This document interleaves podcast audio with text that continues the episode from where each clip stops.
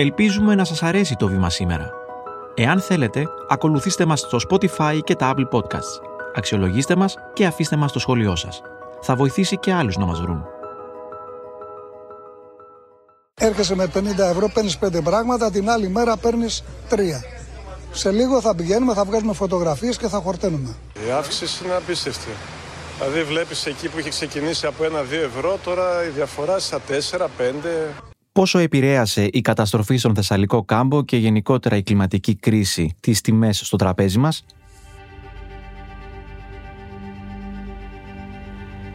Ακούτε το βήμα σήμερα. Είμαι ο Γιάννης Διαμαντής και είναι 5η 28 Σεπτεμβρίου. Μαζί μας η Ξανθή Γούναρη, οικονομική συντάκτρια στην εφημερίδα Το Βήμα και στην ιστοσελίδα ot.gr, την ηλεκτρονική έκδοση του οικονομικού ταχυδρόμου.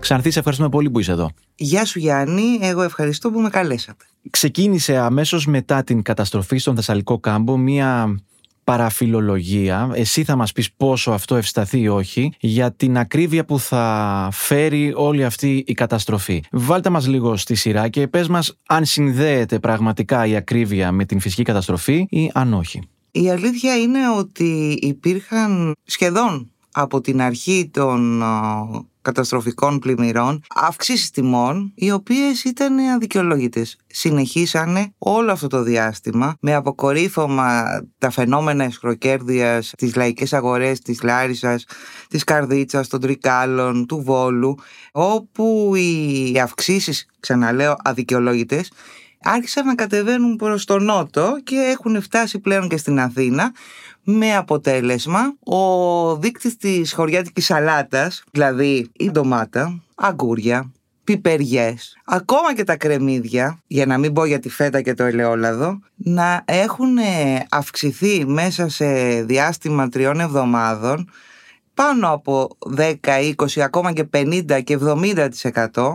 Διάβασα στο κειμενό σου και αναφέρθηκες και λίγο πριν σε αυτόν τον πολύ ενδιαφέροντα όρο. Θέλω λίγο να μας μιλήσεις για αυτόν. Δείκτης της Χωριάτικης.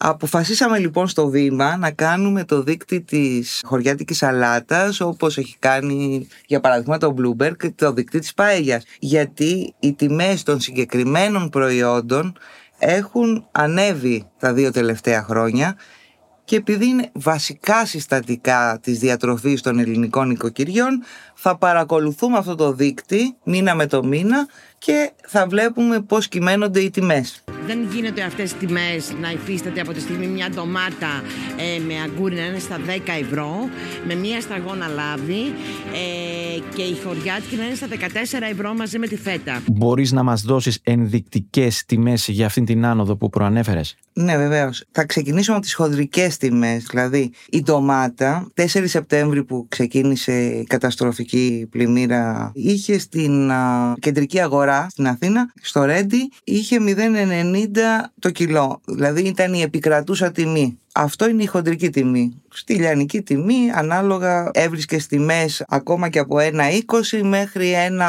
1,80 στα σούπερ μάρκετ κλπ. Μόλις λίγες μέρες μετά, δηλαδή στις 12 Σεπτεμβρίου, η χοντρική τιμή είχε φτάσει 1,40, δηλαδή 55% πάνω και συνέχιζε να ανεβαίνει και τις επόμενες μέρες ώσπου για παράδειγμα την προηγούμενη πέμπτη στη λαϊκή του Χαλανδρίου οι ντομάτες πολλούνταν 2,5 ευρώ το κιλό, λιανική τιμή. Ερώτηση. Αυτή η άνοδος των τιμών οφείλεται σε πραγματική έλλειψη προϊόντων ή σε κάτι άλλο; Για τις ντομάτες συγκεκριμένα και για τα φυλώματα όπως τα λένε οι αγρότες, δηλαδή τα πράσινα λαχανικά όπως μαρούλι, μαϊντανή, άνηθη κλπ. Υπήρχε πολύ μεγάλο πρόβλημα παραγωγής το καλοκαίρι λόγω του καύσωνα. Ήταν λίγη παραγωγή, ήρθαν και οι εξαγωγές, δεν είχαμε μεγάλη προσφορά, η οποία μειώθηκε και λόγω των αυξημένων τουριστικών ροών. Παραδοσιακά το καλοκαίρι η εγχώρια ντομάτα ποτέ δεν φτάνει στην Ελλάδα. Πάντα συμπληρώνεται με εισαγωγές. Αυτό το καλοκαίρι οι εισαγωγές ήταν παραπάνω από το περσινό καλοκαίρι και το προπέρσινο. Καταρχάς γιατί είχαμε περισσότερους τουρίστες και κατά δεύτερο γιατί είχαμε λιγότερες ντομάτες. Αυτό και μόνο ανέβασε τις τιμές. Ήρθε και η καταστροφή του Ντάνιελ και απέγινε το κακό Και έτσι πληρώνουμε τις ντομάτες αυτή τη στιγμή 2,5 και 3 ευρώ γιατί ντομάτες δεν υπάρχουν ούτε στις υπόλοιπες ευρωπαϊκές χώρες και εκεί υπάρχει πρόβλημα παραγωγής. Η καταστροφή Ντάνιελ σε σχέση Ναι. με την ντομάτα πώς την επηρέασε; Έλειψαν από την αγορά κάπου 15 με 20 χιλιάδες τόνοι επιτραπέζιας ντομάτας που παράγεται στο Θεσσαλικό κάμπο. Αυτό μαζί με την έλλειψη τη γενικότερη όπως περιγράψαμε προηγουμένως ανέβασε κι άλλο τις τιμές. Για να καταλάβεις ένα σούπερ μάρκετ από τα κορυφαία σούπερ μάρκετ αυτή τη στιγμή αγοράζει εισαγόμενη ντομάτα χοντρική από την Ολλανδία στο 1,73 και πουλάει αναλόγως. Έχουμε την ε, κατάσταση που περιέγραψε στο καλοκαίρι από την ξηρασία και την αυξημένη ζήτηση. Είχαμε και την καταστροφή στο Θεσσαλικό κάμπο.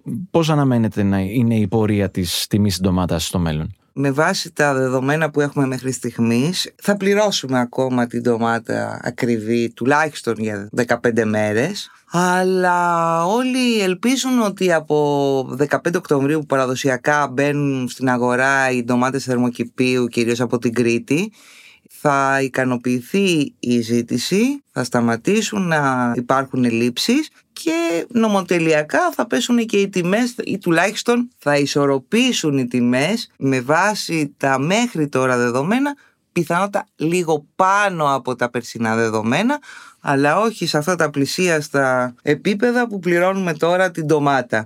Σχεδόν το ίδιο συμβαίνει και με το αγκούρι. Και εκεί υπήρχε λόγω του καύσωνα μικρότερη παραγωγή. Οι πιπεριές πάλι είχαν ε, αυξημένη τιμή και λίγο πιο πάνω ήταν οι τιμές των κρεμμυδιών. Δεν τρώω φέτα, την έκουψα. Οι τιμές έχουν ανέβει 30% πάνω. Είναι διπλάσια από ό,τι ήταν περίπου πριν ένα χρόνο. Και επειδή χωριάτικη χωρίς φέτα δεν γίνεται, μίλησε μας λίγο για το πώς συνδέεται η καταστροφή στο Θεσσαλικό κάμπο με την τιμή της φέτας. Εδώ λοιπόν πιθανότατα να δούμε αυξήσεις χωρίς ακόμα κάποιος να είναι σίγουρος ότι θα δούμε αυξήσεις αλλά με δεδομένο ότι πνίγηκαν χιλιάδες πρόβατα και γίδια και η περιοχή της Θεσσαλίας έχει πολλές μεταποιητικές μονάδες που παράγουν φέτα οι οποίες υπέστησαν σοβαρές καταστροφές λόγω των πλημμυρών προβλέπεται από παράγοντες της αγοράς ότι πιθανότατα λόγω των ελλείψεων της πρώτης ύλης, η τιμή της φέτας μπορεί να ξεπεράσει και τα 20 ευρώ το κιλό.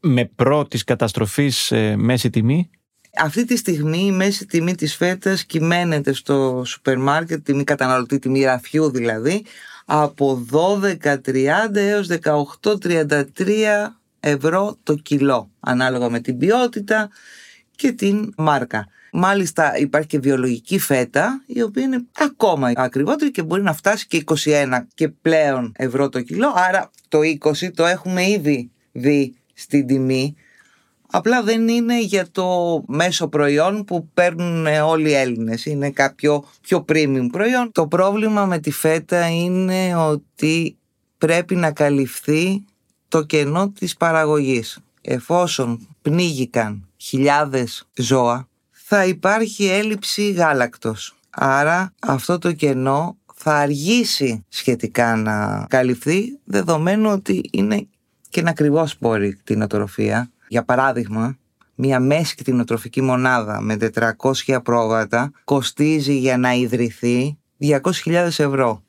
Πολύ λίγοι κτηνοτρόφοι έχουν αυτά τα χρήματα αυτή τη στιγμή εφόσον έχουν και δάνεια που τρέχουν για τις προηγούμενες εγκαταστάσεις που χάθηκαν. Για να ξαναδημιουργήσει το ζωικό κεφάλαιο που είχαν πριν τις καταστροφές. Αυτή τη στιγμή οι πρώτες εκτιμήσεις κάνουν λόγο για 15% μείωσης της φέτας και με δεδομένο ότι υπάρχουν ε, συμβόλαια με ρήτρες που πρέπει να εξυπηρετηθούν με εταιρείες κυρίως λιανεμπορικές του εξωτερικού. ότι θα παραδώσουν δηλαδή τόσα κιλά φέτα. Ακριβώς αυτό. Πρώτα πρέπει να ικανοποιηθούν αυτά τα συμβόλαια γιατί οι περισσότερες μεταπητικές εταιρείες στην περιοχή είναι κυρίως εξαγωγικές.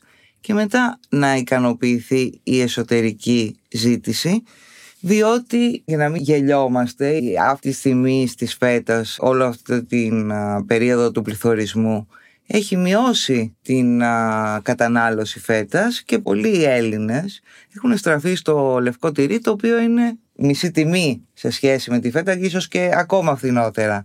Παρακολουθώντας πάντα τον δείκτη της χωριάτικης, οφείλουμε να αναφερθούμε και στο ελαιόλαδο. Γιατί αν δεν υπάρχει χωριάτικη χωρίς φέτα, σκέψου χωρίς ελαιόλαδο, δηλαδή δεν υφίσταται το πιάτο. Στην Ευρώπη το ελαιόλαδο αυτή τη στιγμή είναι ελάχιστο και περιμένουμε όλη την καινούρια παραγωγή η οποία θα είναι μειωμένη σε σχέση με πέρσι. Ο γίγαντας Ισπανία δεν έχει καρπό.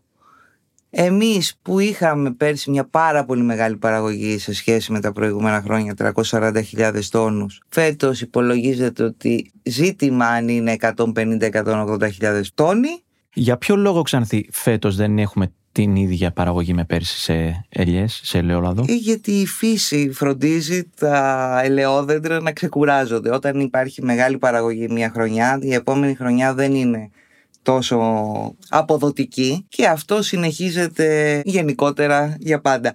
Αλλά έχει να κάνει και με το κλίμα. Εμάς δεν μας έχει επηρεάσει τόσο πολύ η κλιματική αλλαγή όσο έχει επηρεάσει την Ισπανία και την Ιταλία σε έναν βαθμό αλλά σίγουρα δεν έχουμε μείνει αλόβητοι. Ένα μικρό ποσοστό της ακαρπίας που παρατηρείται φέτος έχει να κάνει και με την κλιματική αλλαγή. Αλλά σίγουρα δεν είναι ο κύριος λόγος. Είναι η φυσιολογική ροή της κάρπισης των ελιών. Αυτή τη στιγμή το εξαιρετικά παρθένο ελαιόλαδο έχει πάνω από 12 ευρώ το λίτρο και μπορεί να πάει πολύ πιο πάνω γιατί όταν θα μπει το καινούριο λάδι, όταν γίνει η συγκομιδή δηλαδή από τις αρχές Οκτώβρη και μετά, γίνονται προβλέψεις ότι η τιμή παραγωγού, η οποία ηρίστο εν παρόδο τον Ιούλιο, ούτε καν τώρα, που έχουν ακόμα μειωθεί τα αποθέματα. Σύμφωνα με την Ελστάτ κατέγραφε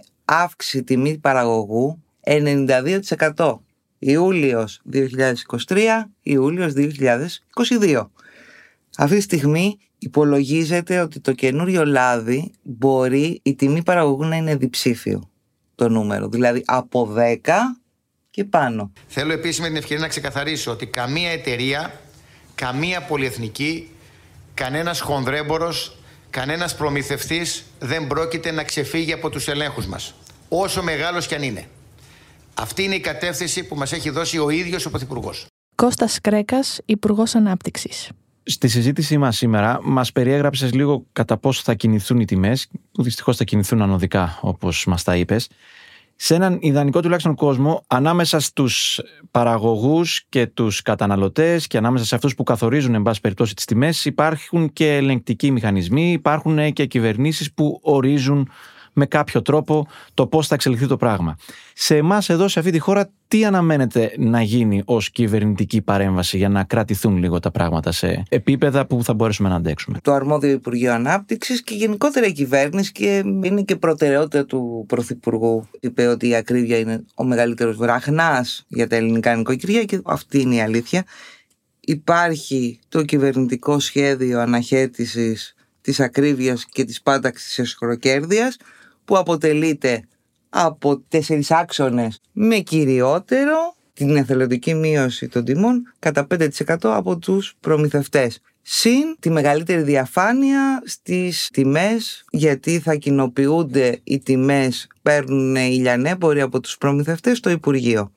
Και το κερασάκι στην τούρτα είναι το app κατά της εσχροκέρδειας. Η εφαρμογή. Είναι μια εφαρμογή που θα μπορεί ο καθένας ψωνίζοντας και διαπιστώνοντας μια παράνομη συμπεριφορά από την μεριά του εμπόρου να βιντεοσκοπήσει, να ηχογραφήσει μέσα από αυτή την εφαρμογή θα γίνεται γεωεντοπισμός και χρονοσήμανση για να μην γίνονται και εκβιασμοί όπως καταλαβαίνετε και αυτό ακριβώς το μήνυμα θα πηγαίνει στους ελεγκτές όπου θα επεμβαίνουν στη συναλλαγή. Θα καταγράφεται δηλαδή το ακριβές σημείο και ο ακριβής χρόνος κατά τον οποίο έχει γίνει αυτή η ύποπτη, εν πάση περιπτώσει, συναλλαγή. Ακριβώς, γιατί το βασικότερο για την εσχροκέρδεια είναι να υπάρχει ένας τρόπος να αποδεικνύεται ότι ο, ο έμπορος παρανομεί. Το τρίτο μέτρο θα είναι η κοινοποίηση των τιμών από τα σούπερ μάρκετ σε ημερήσια βάση στο Υπουργείο Ανάπτυξης για τα φρούτα και τα λαχανικά. Ξανθή Γούναρη, σε ευχαριστούμε πολύ. Εγώ σας ευχαριστώ. Πριν σας χαιρετήσουμε, να σας ενημερώσουμε ότι το Βήμα της Κυριακής προσφέρει στο αναγνωστικό του κοινό το χρηστικό λεξικό της νεοελληνικής γλώσσας της Ακαδημίας Αθηνών. Πρόκειται για μια σπουδαία επιστημονική έκδοση, την ευθύνη της οποίας έχει ο δικός μας, ας μας επιτραπεί να πούμε, λόγω των podcast που κάναμε με τίτλο Γλώσσα-Γλώσσα, ακαδημαϊκός Χριστόφορος Χαραλαμπάκης. Πρόκειται για μια έκδοση σε οκτώ σκληρόδετους τόμους, η κυκλοφορία της οποίας αντανακλά το ρόλο της εφημερίδας στην παιδεία, τη γλώσσα και τον πολιτισμό εδώ και έναν ολόκληρο αιώνα. Ο πέμπτος τόμος θα κυκλοφορήσει αποκλειστικά με το βήμα της Κυριακής την 1η Οκτωβρίου. Είμαι ο Γιάννης Διαμαντής και κάθε μέρα σας παρουσιάζουμε ένα θέμα με τη βοήθεια των δημοσιογράφων του Βήματος και έμπειρων αναλυτών. Ευχαριστούμε που μας ακούσατε.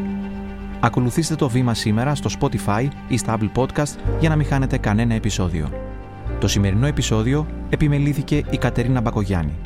Δημοσιογραφική παραγωγή Έλενα Κούση και Κατιάνα Καλιγέρου. Ηχοληψία και τεχνική επεξεργασία ήχου Στέλιος Τριανταφύλου και Ηλέκτρα Ασιθιανάκη. Το βήμα σήμερα. Εξηγούμε τις ειδήσεις.